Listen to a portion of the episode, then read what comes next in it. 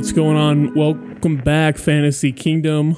I am your host of the Fantasy Kings podcast. I'm the Peez, joined with my co-host Carlitos. Say what up, Kali. What up? What up? What up, everybody? How are you, Peasy? Doing great, man. I'm really excited for these next couple episodes because we've got our Kings or Jokers, and now eh, the fantasy analysts who aren't a part of the kingdom they're like, oh, it's a boom, it's a bust. Wah. No, we're doing kings and we're doing jokers.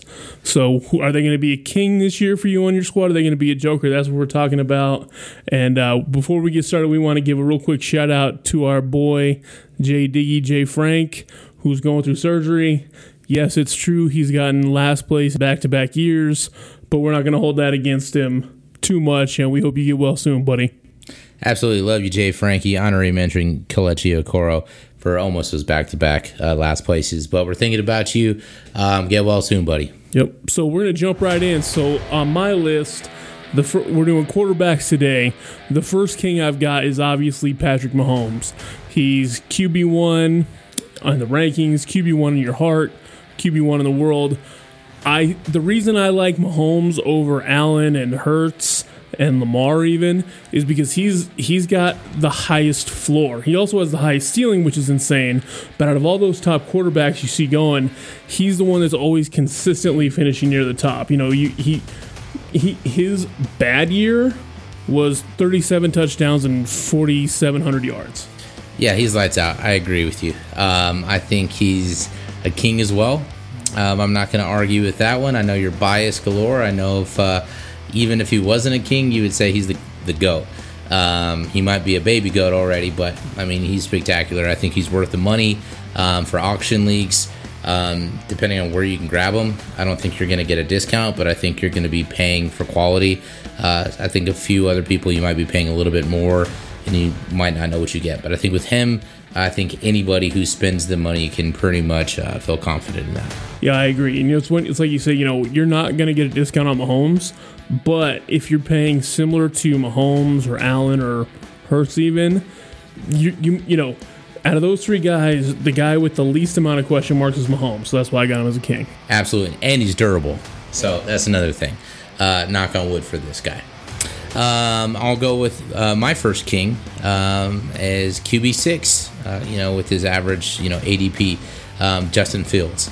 Um, wearing my Bears gear again all day, every day. I think this is his year, year three. Um, everybody seems to make that extra leap. A um, couple years in the system, um, he has help. I think he's. Yeah, I mean, last year he was already stud with fantasy. You just throw in his rushing stats, he was already good. You throw in a couple games where he has two touchdowns, maybe even three. Um, but more so, he's just going to be worth the money for me. And he's really going between ADP five all the way to maybe, depending on your league, eight. But I think uh, you're talking about quarterback. Yeah, correct. Five through eight. Um, but I think he's going to be good. I think he's going to be a king for me, and I can't wait to spend money. I'm going to actually target him if I can. Well, so this is going to be our first disagreement. Is uh, you know I disagree. You know this guy is claiming that I'm the homer. Well, he's over here rocking Bears gear and picking Justin Fields.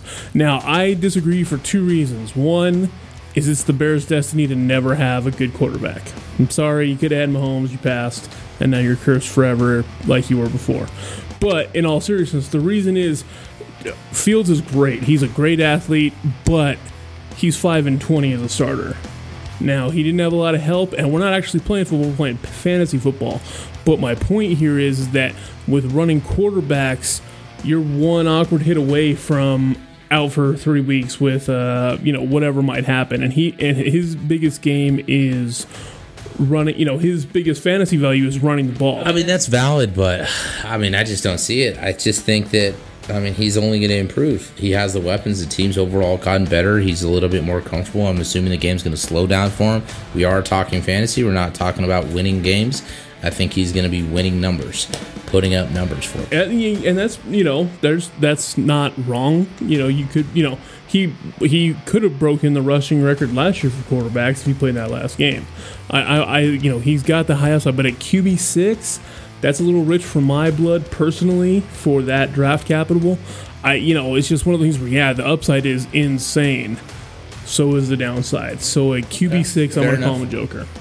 Which takes me to number three. My so my next king is going to be Kirk Cousins, as he's going as QB twelve. Right now, that's like the low end QB one area. But again, the reason he's a king for me is because he's always putting up numbers. You know, you can laugh at him for the check down on fourth and eight in the playoffs. Like, yeah, but that that's that's an actual quarterback. I'm talking fantasy quarterback. I think his average over the last three years. I don't think I actually know. Over the last three years, Cousins has been the QB seven in fantasy. I mean, it's a fair assessment. I've just not. I mean, me being the same division, take out you know Jefferson. I just don't know what he's going to bring this year. I I think he could be okay, but I think most people are going to draft him towards the end. So I think whoever is the 10 spot, 11 spot, 12 spot, as far as filling out their roster, completing it, and how much money they have, that's when I think he's going to go. Is he going to, let's just say, exceed expectations? Probably not. I, I don't think so.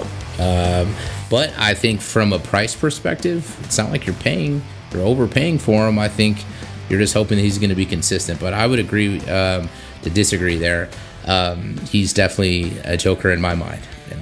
And this Joker is ironically making my point for me because, you know, you're not spending that draft capital, but you're still getting high numbers, high rate of return for it.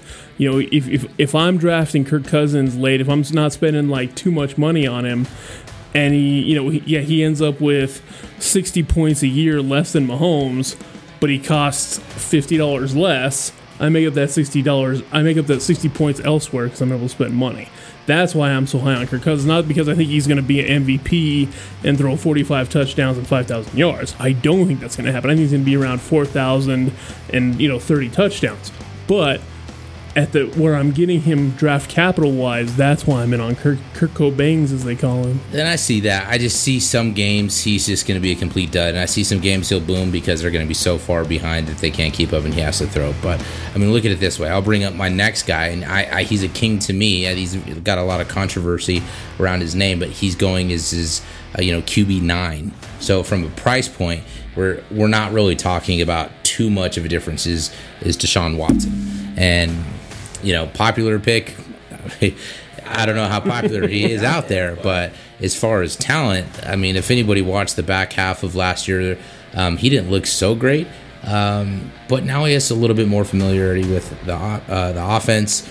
Um, Nick Chubb still going to beast mode it. I think Amari Cooper still killed it. He was a wide receiver ten last year um, with Jacoby Brissett. So with that being said, Deshaun Watson is a total upgrade. And I think last year was just maybe there was just too much negativity around him. So from a King perspective, I mean, we just talked about Cousins. These guys are going to be maybe be about five to ten dollars difference at most. Really, I'm leaning towards the five dollar differences. So I would prefer someone of his athleticism on a better team in my eyes. And to add to your point, you know he, he, you know he does have that rushing attack that Kirk Cousins doesn't. You know Kirk Cousins is not going to go out and rush for 50 yards a game, and Deshaun Watson does have that capability. But he's he, he's a joker for me though, and not because of the countless moral reasons that could have applied, but because he, he took off. He was off. He didn't take off.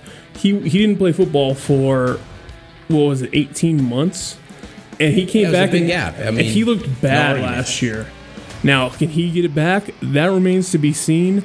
But much like the Bears, the Browns are also destined to not have good quarterback play. So, you know, this that one's more that one's more heart for me. But I, you know, it's one of those things with, with all that time off. I'm just nervous because yeah, he played six games last year, and those six games were terrible.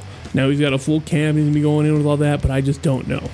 So so the last one that I've got, the last king for me is going to be Geno Smith.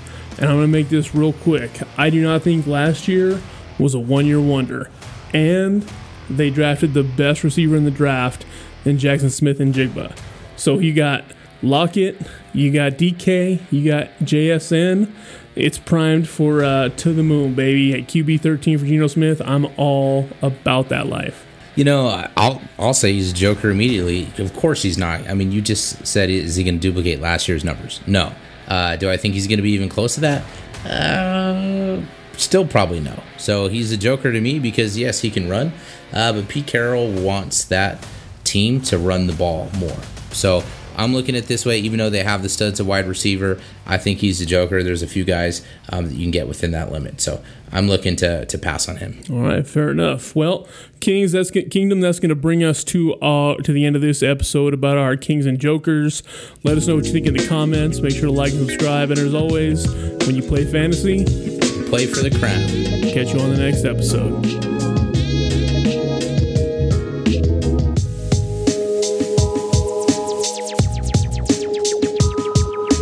Thanks for listening to this episode of Fantasy Football Kings. You can always reach out to us on Twitter at FFB underscore Kings or like and subscribe to our YouTube channel. We're available wherever you get podcasts. So don't forget to download, subscribe, review, and rate five stars.